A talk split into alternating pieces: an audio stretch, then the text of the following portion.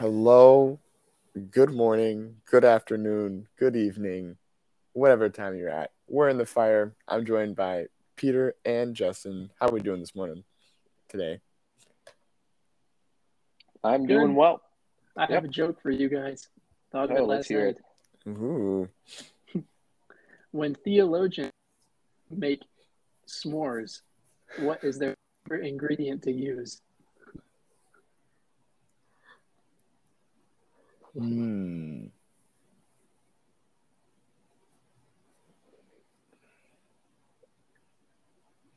Um,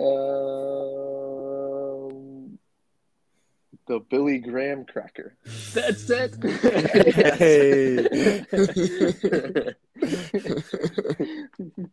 I was going Very through the good ingredients in my head, and Graham, Graham just stuck out to me. So Billy Graham.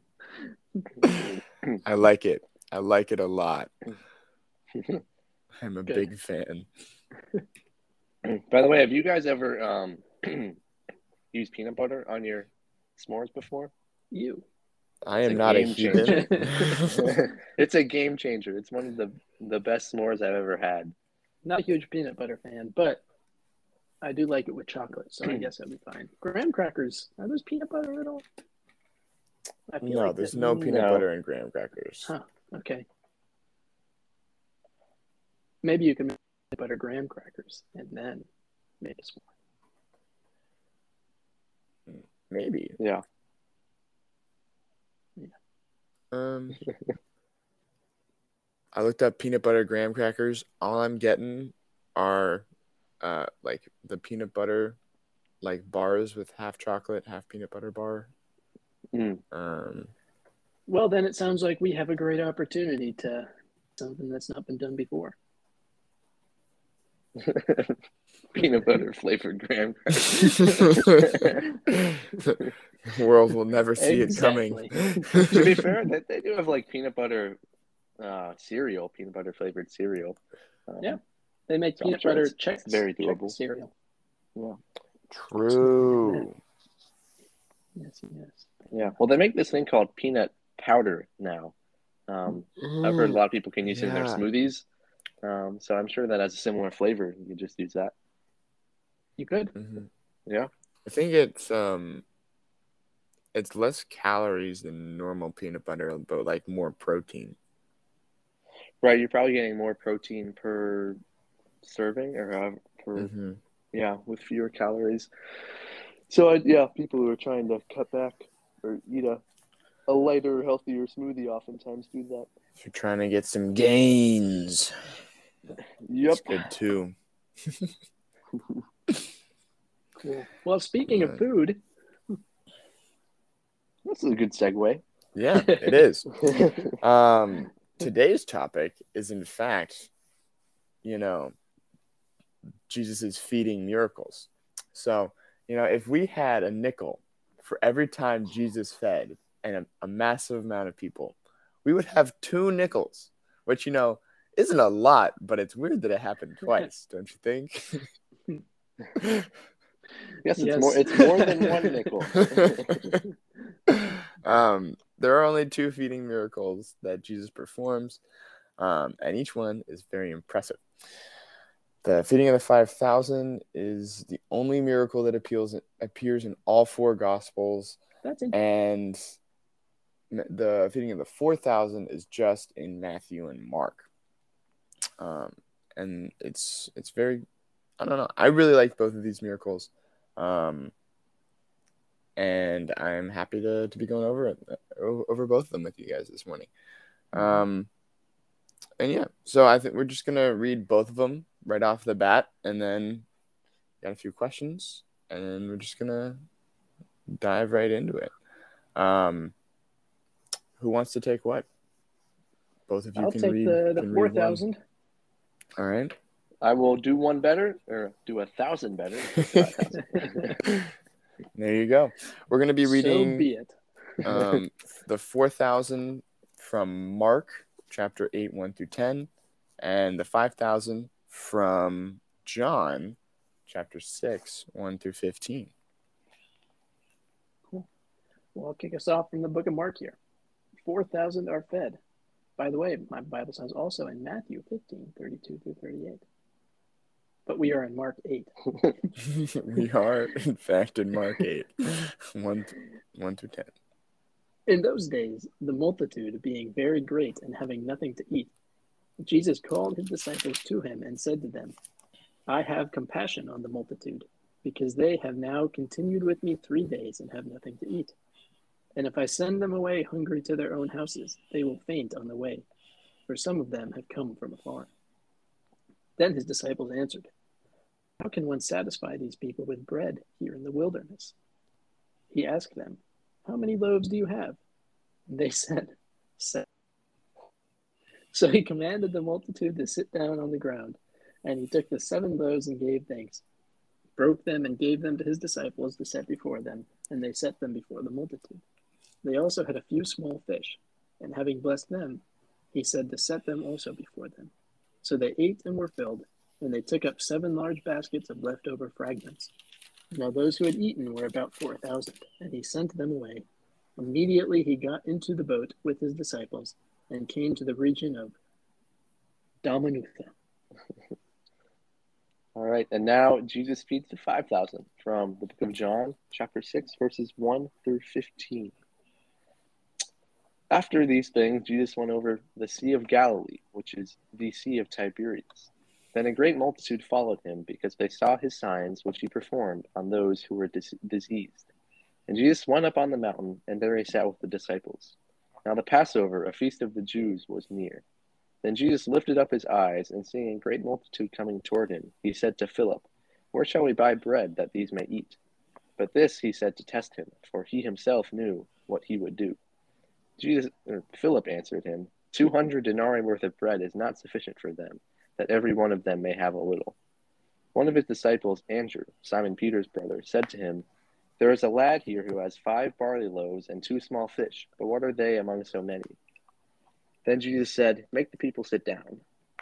Now there was much grass in the place, so the men sat down in number about five thousand. And Jesus took the loaves, and when he had given thanks to thanks, he distributed them to the disciples, and the disciples to those sitting down, and likewise of the fish, as much as they wanted. So when they were filled, he said to his disciples, Gather up the fragments that remain, so that nothing is lost. Therefore they gathered, gathered them up and filled twelve baskets with the fragments of the five barley loaves which were left over by those who had eaten. And when they had seen the sign that Jesus did, said, This is truly the prophet who has come into the world.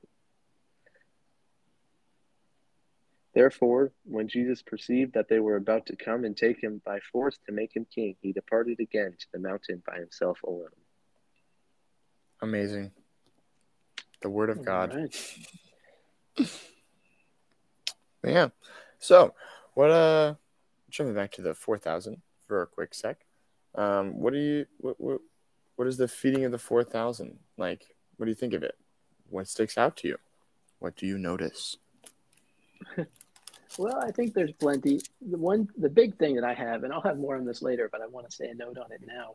Um, actually, one verse, but a few notes on the verse is Mark 8, verse 4. Um, the disciples say, How can one satisfy these people with bread here in the wilderness? So I don't know if this is speaks to the disciples or if this is more of a funny note or what it might be, but um, according to what I see, the Christ feeds the five thousand happens before the four thousand. Yes. Um, it's in Mark six, and then four thousand Mark eight. So my question is, in verse four, when the disciples say, "How can one satisfy these people with bread here in the wilderness?" Wouldn't they have said, like, "You just did this"? so, I don't know. I don't know because um, they were there at the five thousand. They're here at the four thousand. I think they I'm sure they weren't surprised by what happened next. And actually, they don't seem to be as confused. Like in the 5,000, uh, Philip answers that they need a bunch of money to go buy bread. Here, they don't really say that. Maybe they're a little more expectant that Jesus will do this. But, um, and also, they point to the wilderness, which maybe seems a little more like a desolate place, which is interesting because last time, um, they were what they were by the sea they were probably by a town so it was actually possible to feed all the people a little more easily here, maybe not as much so. Um, so this is maybe even more impressive to a certain extent. Um, but also the, the idea of bread in the wilderness seems to be a pretty clear callback the way it is said. How can one satisfy these people with bread here in the wilderness to when the nation of Israel was wandering around in the wilderness for 40 years and their food supply was the manna that came from heaven, like rained down from heaven onto them uh, from God. And here, manna is kind of like bread. So here we have bread being provided to all these people again in the wilderness again from God in the form of Jesus. Uh, and, and, that story with the manna is Exodus 16.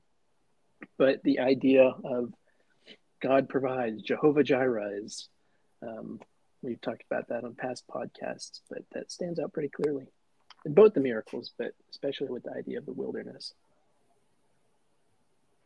Definitely. Yeah. I like yeah. how that was all in that one verse. How can one satisfy you? Oh, there's more. there's a lot to unpack there. I'll save more till later. Which is pretty cool. Um, something I found interesting, sort of connected to this, uh, to that verse at least, is the order in six and seven in which the bread and then the fish are distributed. So at first, uh, he took Jesus took the seven loaves and gave thanks, broke them and gave them to the disciples set before them, and they set them before the multitude. Um, and then after that, it's they also had a few small fish, and having blessed them, he said to set them also before them. So I find it interesting Jesus doesn't really learn that they have a few small fish or that the disciples have a few small fish until after the bread is distributed, which makes me think that this is a sign of uh, them doubting uh, the ability, them doubting that what would happen to the bread if it was all distributed, that there wouldn't be any left. So I feel like disciples may have sort of been hoarding the fish for them. Um, and they sort of waited to see until after all the bread had been distributed successfully to everyone then they're like, okay, we also have a few small fish, by the way, Jesus. Um, so that might might also go back to verse four when they're in that question when they ask, how can one satisfy these people with bread and here in the wilderness? That they may be doubting a little bit. Uh, but then you see they're all fed, and then in verse eight, another thing I found really interesting is that they says there are seven large baskets of leftover fragments. So not only is everyone fed um, with the fish and the bread, but also, there's tons of leftovers, so I can only imagine the disciples who had gone from hoarding a few small fish for them just in case there's not enough bread uh, for them after everything is distributed to now there being leftover fragments even after everything everyone has been fed. Um, so as jesus showing he can do even more and provide even more than what the disciples could have even imagined. Um, amid their their you know, their fickle selfishness and distrust. Mm-hmm. Uh, something cool to note about the seven large baskets is, uh, and we'll also the the excess in the five thousand, but the seven large baskets were like as big as a man. They were like huge baskets. um, whereas like the the twelve that were collected in the five thousand were a little bit smaller, just like normal everyday baskets. But these were like big baskets that people would use to carry a lot of stuff in. So Jesus filled it with a ton of excess. Yeah. Um, I think it's cool that like Jesus was able to like be the a physical provider for for Israel in these two instances where just like he just feeds a mass amount of people with like nothing. Um, and like the crowds speak to like Jesus's growing fame and rapport around like with like Israel at this time. And during the feeding of the 4,000, they're just like chilling in the wilderness, you know? yeah. They're just, they're following mm, Jesus because they, they came are. to hear what he had to say. And Jesus had compassion on them because like they're earnestly seeking him and like they were there for three days, I believe, and they did not they did not plan on being with him for three days. Otherwise, they mm. probably would have had food with them. Uh, and they recognize like what Jesus is preaching is true and they want to hear it. And it's it's just so contrary to like anything that people do nowadays where it's like nobody just stops their life for 3 days without preparing to do so. you know, you got to take Mhm. vacation, you got to plan it out, you got to know where you're going. These people just like walked into the wilderness because they liked what Jesus was saying, um, which is kind of cool. And it's like they came to Jesus, they weren't prepared, and Jesus was prepared for them. Um, he was able to provide for them. Another thing to note that immediately after the feeding of the 4,000, the Pharisees like approached Jesus and they're like, We demand a sign that you are the Messiah. it's kind of funny. Because it's like he just fed 4,000 people. What more sign do you need? And Jesus' response to this is Truly I say to you, no sign will be given to this generation. And he left them, and got into the boat again, and went to the other side. Um, and so he's just like, no, you're not going to get one if you're looking for one, which is really interesting. Um, but I think, yeah, yeah. So it's just kind of funny that right after he feeds, like he does this great miracle that only the Son of God could do. Like they they question him and they're like, "We need a sign," which is, yeah, kind of just like human nature and not having faith but wanting to see with our own eyes. Mhm. Yeah. So you guys have any? uh Sorry, last. No, I was going to say, I love the points that you brought up from the start of this, like verses one through three, that kind of setting up the context. Which you said reminds me that maybe this was, you know, out in the wild, out in the wilderness. I don't think it mentions like specifically where they are. It says they got into the boat at the end and went to Dalmanutha. Uh, I, I don't know where that is. I don't know where they are this, other than in the wilderness. So it is kind of weird that this would happen in the wilderness. And it, it reminds me when you were talking, Thomas, like almost like this was an awakening of, of faith. Like Mm, maybe they were out here for several days and maybe, you know, something was happening. They were listening to Jesus preach during these several days and these 4,000 people more or less just abandoned their, not abandoned, but left for a little bit behind their lives back in whatever towns they were from and just stayed here because they realized that something special was happening. And I think, you know, throughout history after this, there have been like moments of great awakenings, like in U.S. American history. You know, that there's been a few of them and happened in Europe where people, for whatever reason, for a time, and I mean, we know what reason, but spend some time together and actually have these awakenings of faith. And that seems to be maybe something that was happening here. And maybe that contributes to why Jesus has such compassion on these people. He he has led this emergence of faith in this in the wilderness and it's time to go. I mean, he says some people have to walk for days probably to get back to the houses and they'll faint if they don't get something to eat. I mean, so I think it's just cool that it's almost like they're being rewarded for their faith in following Jesus to this point uh, and being rewarded for their spiritual awakening, kind of.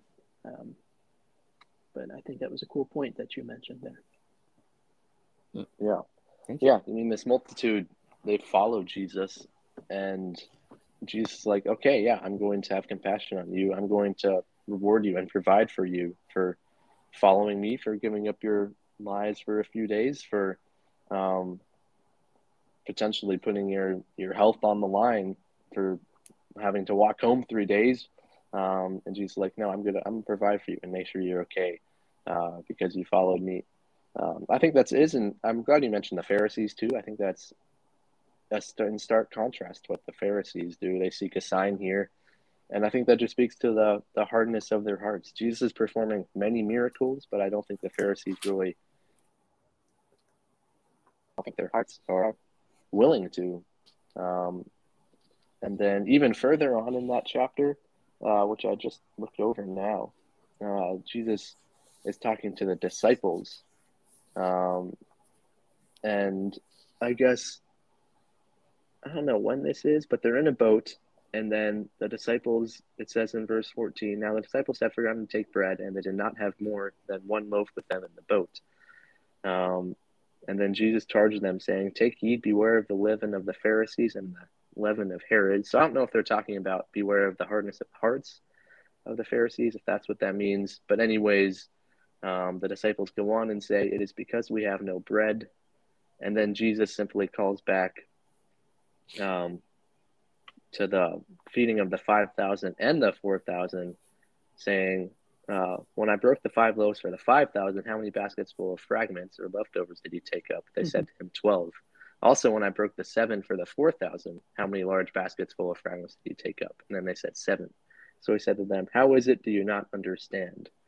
Um, so I think this again, the signs are obvious, but it's up to you know the heart, the individual hearts to be receptive of the signs and say, "Oh yeah, this is Jesus. This is the Savior whom we can follow and trust."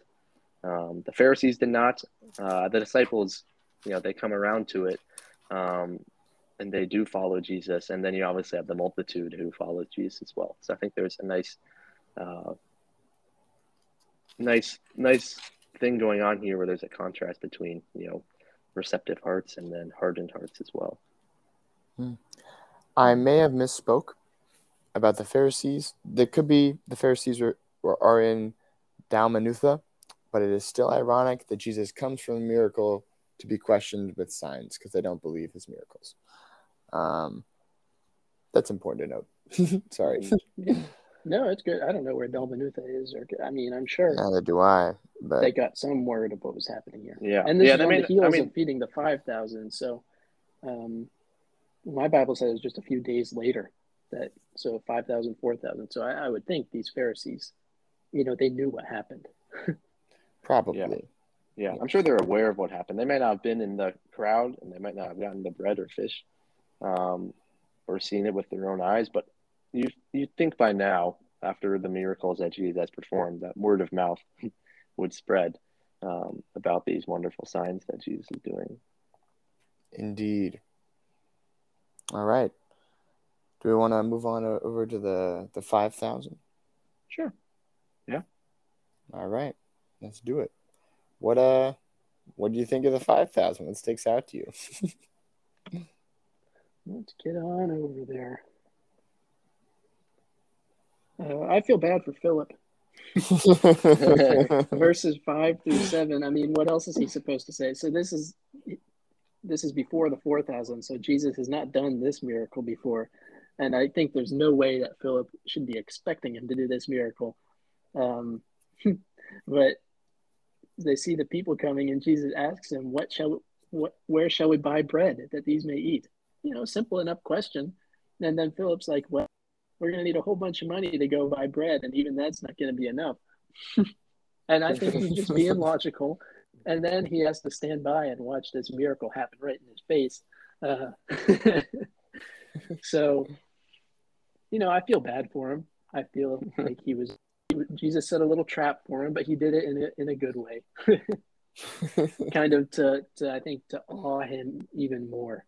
So when Philip saw this happen uh, and the other disciples saw it happen, this just shows the magnitude of of what he did with feeding these five thousand with next to nothing. mm-hmm. Yeah, it's funny that Jesus says he set the he said those things to Philip to test him, for he knew exactly what he would do. Um, it's what we all would do. I mean, yeah, I know.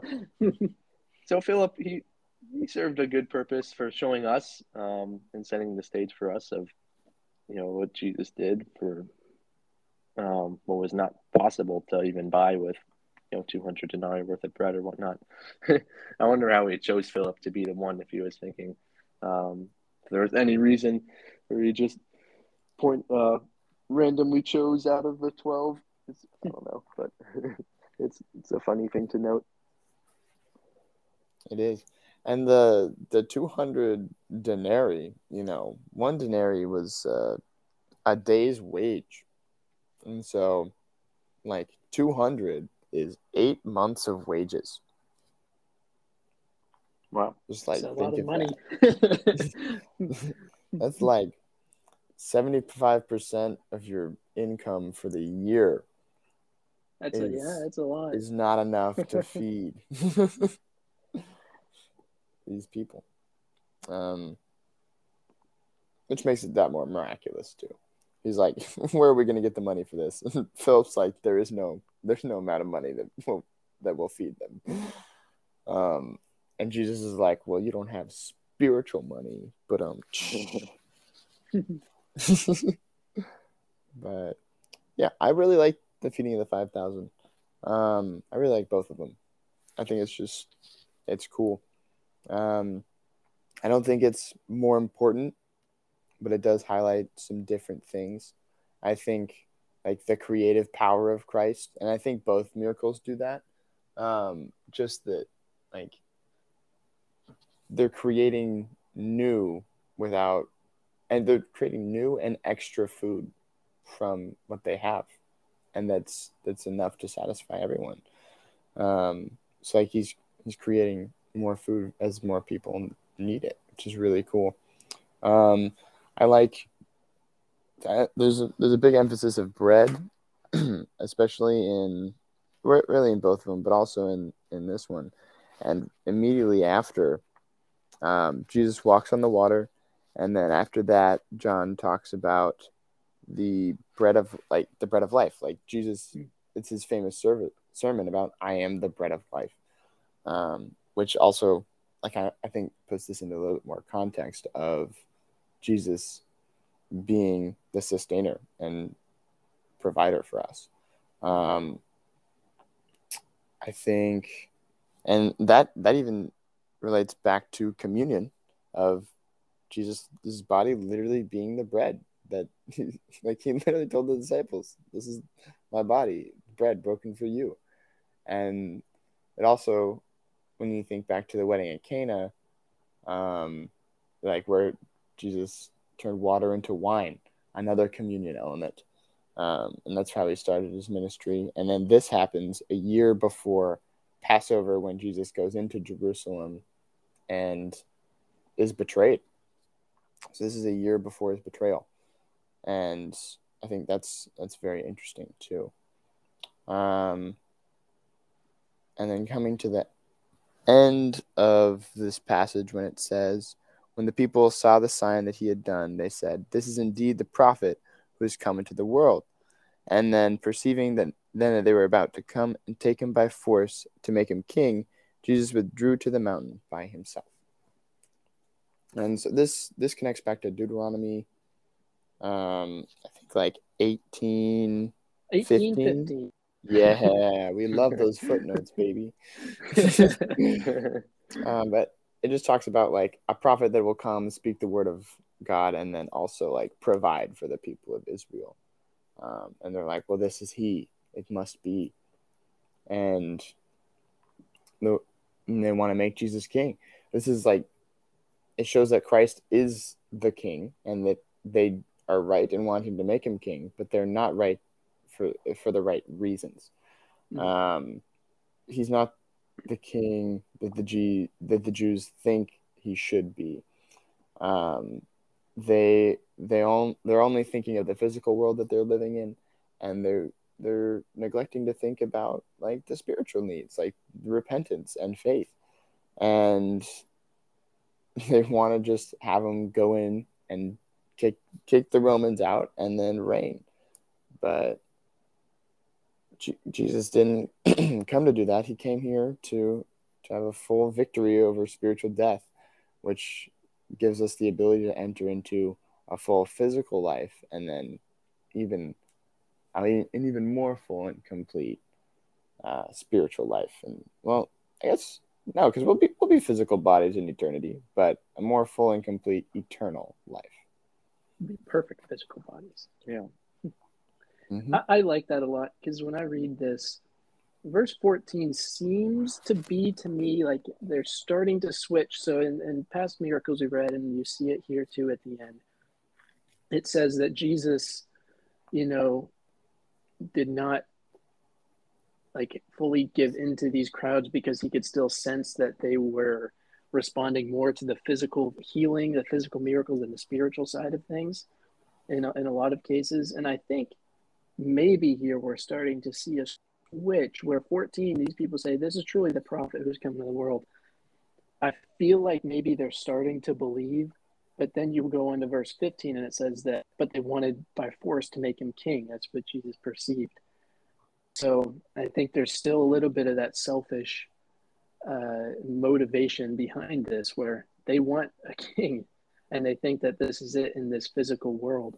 Um, and it's funny, we just read what happens next not too long after, which is the feeding of the 4,000. And if what we hypothesize is correct, maybe there was a little bit starting to be that awakening of spiritual growth happening where people are seeing more than just the physical immediate future. And I think maybe 14, there's some rec- people recognizing that, you know, he is the prophet who's coming to the world, but they're not fully recognizing the magnitude of what that is. Um, they're still thinking a little bit in the short term uh, to wanting a king and, you know, by force to make him king. And it shows that they want it now. And so maybe they're not quite getting there, but I feel like people are starting to respond in a in a deeper way but mm. I don't know. That's just just my own thought. Yeah, I think we've been able to see the uh, audiences who follow Jesus here sort of grapple with, and the disciples too, sort of grapple with the idea of uh, these two types of miracles. One, you know, in the previous uh, episodes in this series, we've looked at physical healing and then also spiritual healing that comes along with that, which Jesus really wanted to focus on. He didn't want to just be someone who attracted crowds for the physical healing. He wanted to emphasize spiritual healing, but they might not have understood that yet, um, what that really meant. And then I think here where they're still trying to reconcile exactly what that means um, with the physical uh, physical miracle of being fed bread, but also the the spiritual implications of what bread means as we mentioned, Jesus says he is the bread of life. Um, later on in John 6, verse 26, um, it says, Jesus answered them and said, Most assuredly I say to you, you seek me not because you saw the signs, but because you ate of the loaves and were filled. Do not labor for the food which perishes, but for the food which endures to everlasting life, which the Son of Man will give you, because the Father, God the Father has set his seal on him. Uh, and then later on in another verse, it says, Most assuredly, I say to you, Moses did not give you bread from heaven, which again is a callback to the Old Testament. Uh, mm-hmm. We love these Old Testament callbacks. You know, we mentioned the one in Deuteronomy, and then uh, back in the 4000, Justin, you mentioned how the manna came raining down um, onto the Israelites when they were in the wilderness themselves. So Jesus is saying, That's not Moses that gave you that bread, but my Father gives you the true bread. Not just that bread, not just the man, but also the true bread from heaven.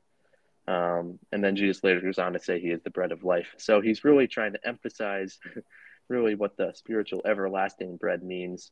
Um, and so it's fun to, not really fun, but it's interesting to read through the process of, you know, what maybe these followers who are following Jesus think um, and how they can try to understand what really the miracle, the true miracle of the bread is, um, which is never having to hunger or thirst spiritually again because Jesus is sufficient and provides.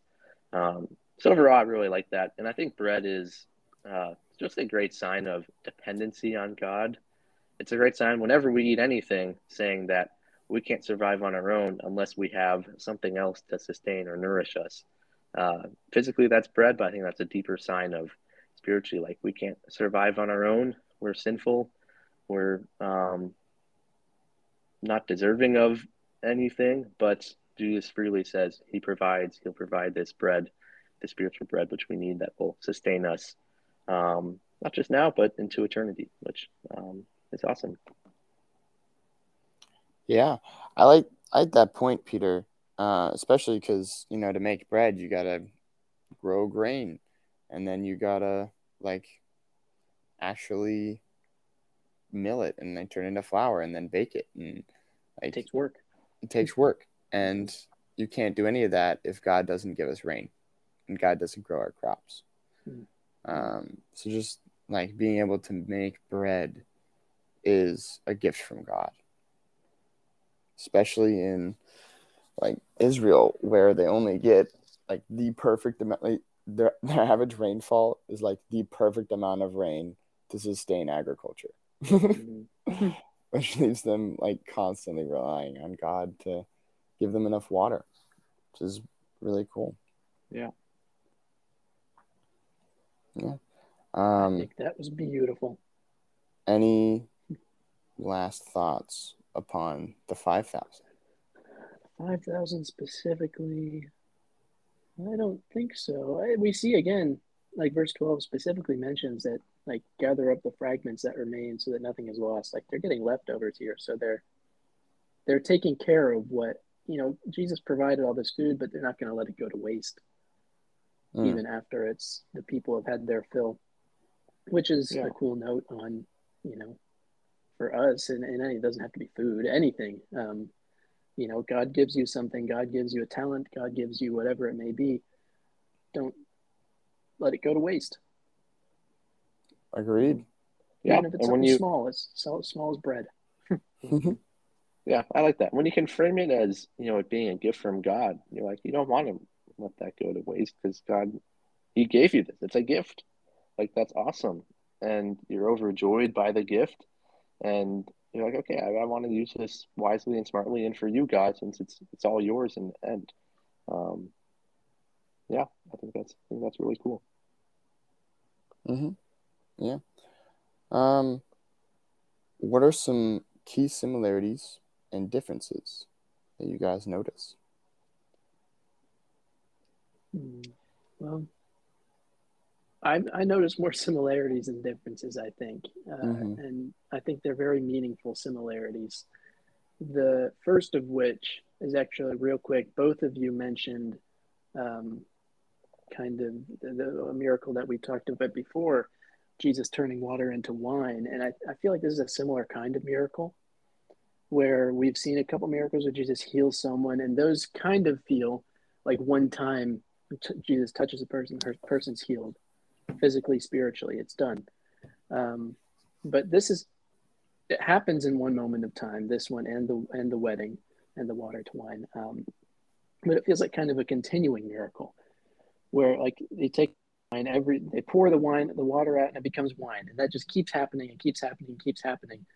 And the same thing happens here where they're passing out this food and anytime they need more there's more there uh, with the wine anytime they need more wine there's more wine there it just continues to happen it happens effortlessly by jesus and i think it's a perfect picture of that jehovah jireh god provides kind of deal. Um, but also, I said I'd go back to Mark 8 4. So I'm going to go back to Mark 8 4. Um, let me flip on back there. This is true for both miracles, but verse 4 his disciple answered him, How can we satisfy these people with bread here in the wilderness? And I think the the quick answer there is you can't. You can't satisfy them with just bread. Um, Mm. If you look in, in Matthew 4 at Jesus' temptation by Satan, uh, Jesus quotes, right? So we'll start at verse 3. Now, when the tempter came to him, he said, If you are the Son of God, command that these stones become bread. In verse 4, Jesus says, But he answered and said, It is written, Man shall not live by bread alone, but by every word that proceeds from the mouth of God. And I think that's a good this these two miracles are good examples of that. Um, you know, he is feeding them with literal bread, yes. Um, but you tell me if you're wandering around in the wilderness and you have to walk several days back to your house and you're going to faint if you do it, is a loaf of bread really going to really going to get the job done? And I think it's it's easy to see in these miracles that yes, Jesus creates bread, but there's something more going on. And I think that something more is the idea that you cannot live on just bread alone. And Jesus here is satisfying these people with more than just the bread. That whole act of the miracle is that true satisfaction that comes only from Jesus and only from God. Um, so by providing the bread, he is providing something much deeper And I think, you know, the idea you can't live on just bread alone. And bread's a big theme we've talked about. Jesus calls himself the bread of life after, you know. So I think that's just these miracles are good examples of that. You're gonna need some fish. Yeah. Fish too. You're gonna need that protein. um, yeah, I think that's a really good point, Justin. Um, there's there's definitely something more going on in these miracles that just brings to, that just brings bread so much more into context for sure. Um, like Jesus' word is in fact like the spiritual bread that they need. And he's also giving them the physical bread. he doesn't want them to die, so he's gonna get them, give them some protein. And he's Um, giving them the gluten free bread for those who need it. Mm, snaps. That's what the fish is needed for. exactly. the gluten-free fish. Um, but yeah, so I think I think it's great.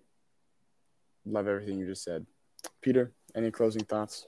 Uh, I can't really say it any better than that um, than what you guys did, so I'm not going to try. Um, so yeah, that's that's all I have. All right. Well, I'm gonna pray us out. And we're gonna we're gonna get on get on with it. Here we go. Dear Jesus, thank you so much for today. Thank you for Justin and Peter that we can come here and talk about your food and your miracles and your bread of life and just all of it. Um, thank you so much for your sacrifice on the cross, Lord. Um, that you have not come here just for our physical needs, but you've come here to to help us with our spiritual needs, to give us spiritual life and and life everlasting through your Son Jesus Christ and a full uh, physical resurrection, Lord. Uh, and just thank you for our listeners that you know tune in whenever they feel like it, or hey, maybe weekly. Who knows? Um, yeah, we just thank you so much for them that they're just uh, coming along with us on our journey as we as we all try and earnestly seek you, God, uh, and just please bless our days, our weeks, and our nights as we move forward and and follow you t- to the ends of the earth. And in Jesus' name, I pray. Amen. Amen. Peter, Thomas. how I did they get it's in touch with us? Two main ways: Instagram uh, at In the Fire Podcast. That's our handle. Um, we post when an episode comes up, and we would love to have some interactions with you guys. DM us, comment, like our post, follow us. Uh, we'd love uh, we'd love that from you guys. And then if you want to email us and you want to say something longer, or you just prefer that method of communication, you can reach us at or you can reach us through the email three in the fire. That's the number three, the letters or the words in the fire at gmail.com. Three in the fire at gmail.com. Also, um, I don't know what platform you're listening to this on, but if you're on Spotify, and I'm sure on other platforms you can do this, you can follow us. You can uh, set notifications that let you know whenever there's a new episode out, and you can also rate us. So we would love that as well. Um, so if you're compelled to do that, go ahead and do that. Indeed. Justin, any closing thoughts? Got nothing more to add. We'd love a five star rating. All right. Well, looks like this is the fire. Signing off.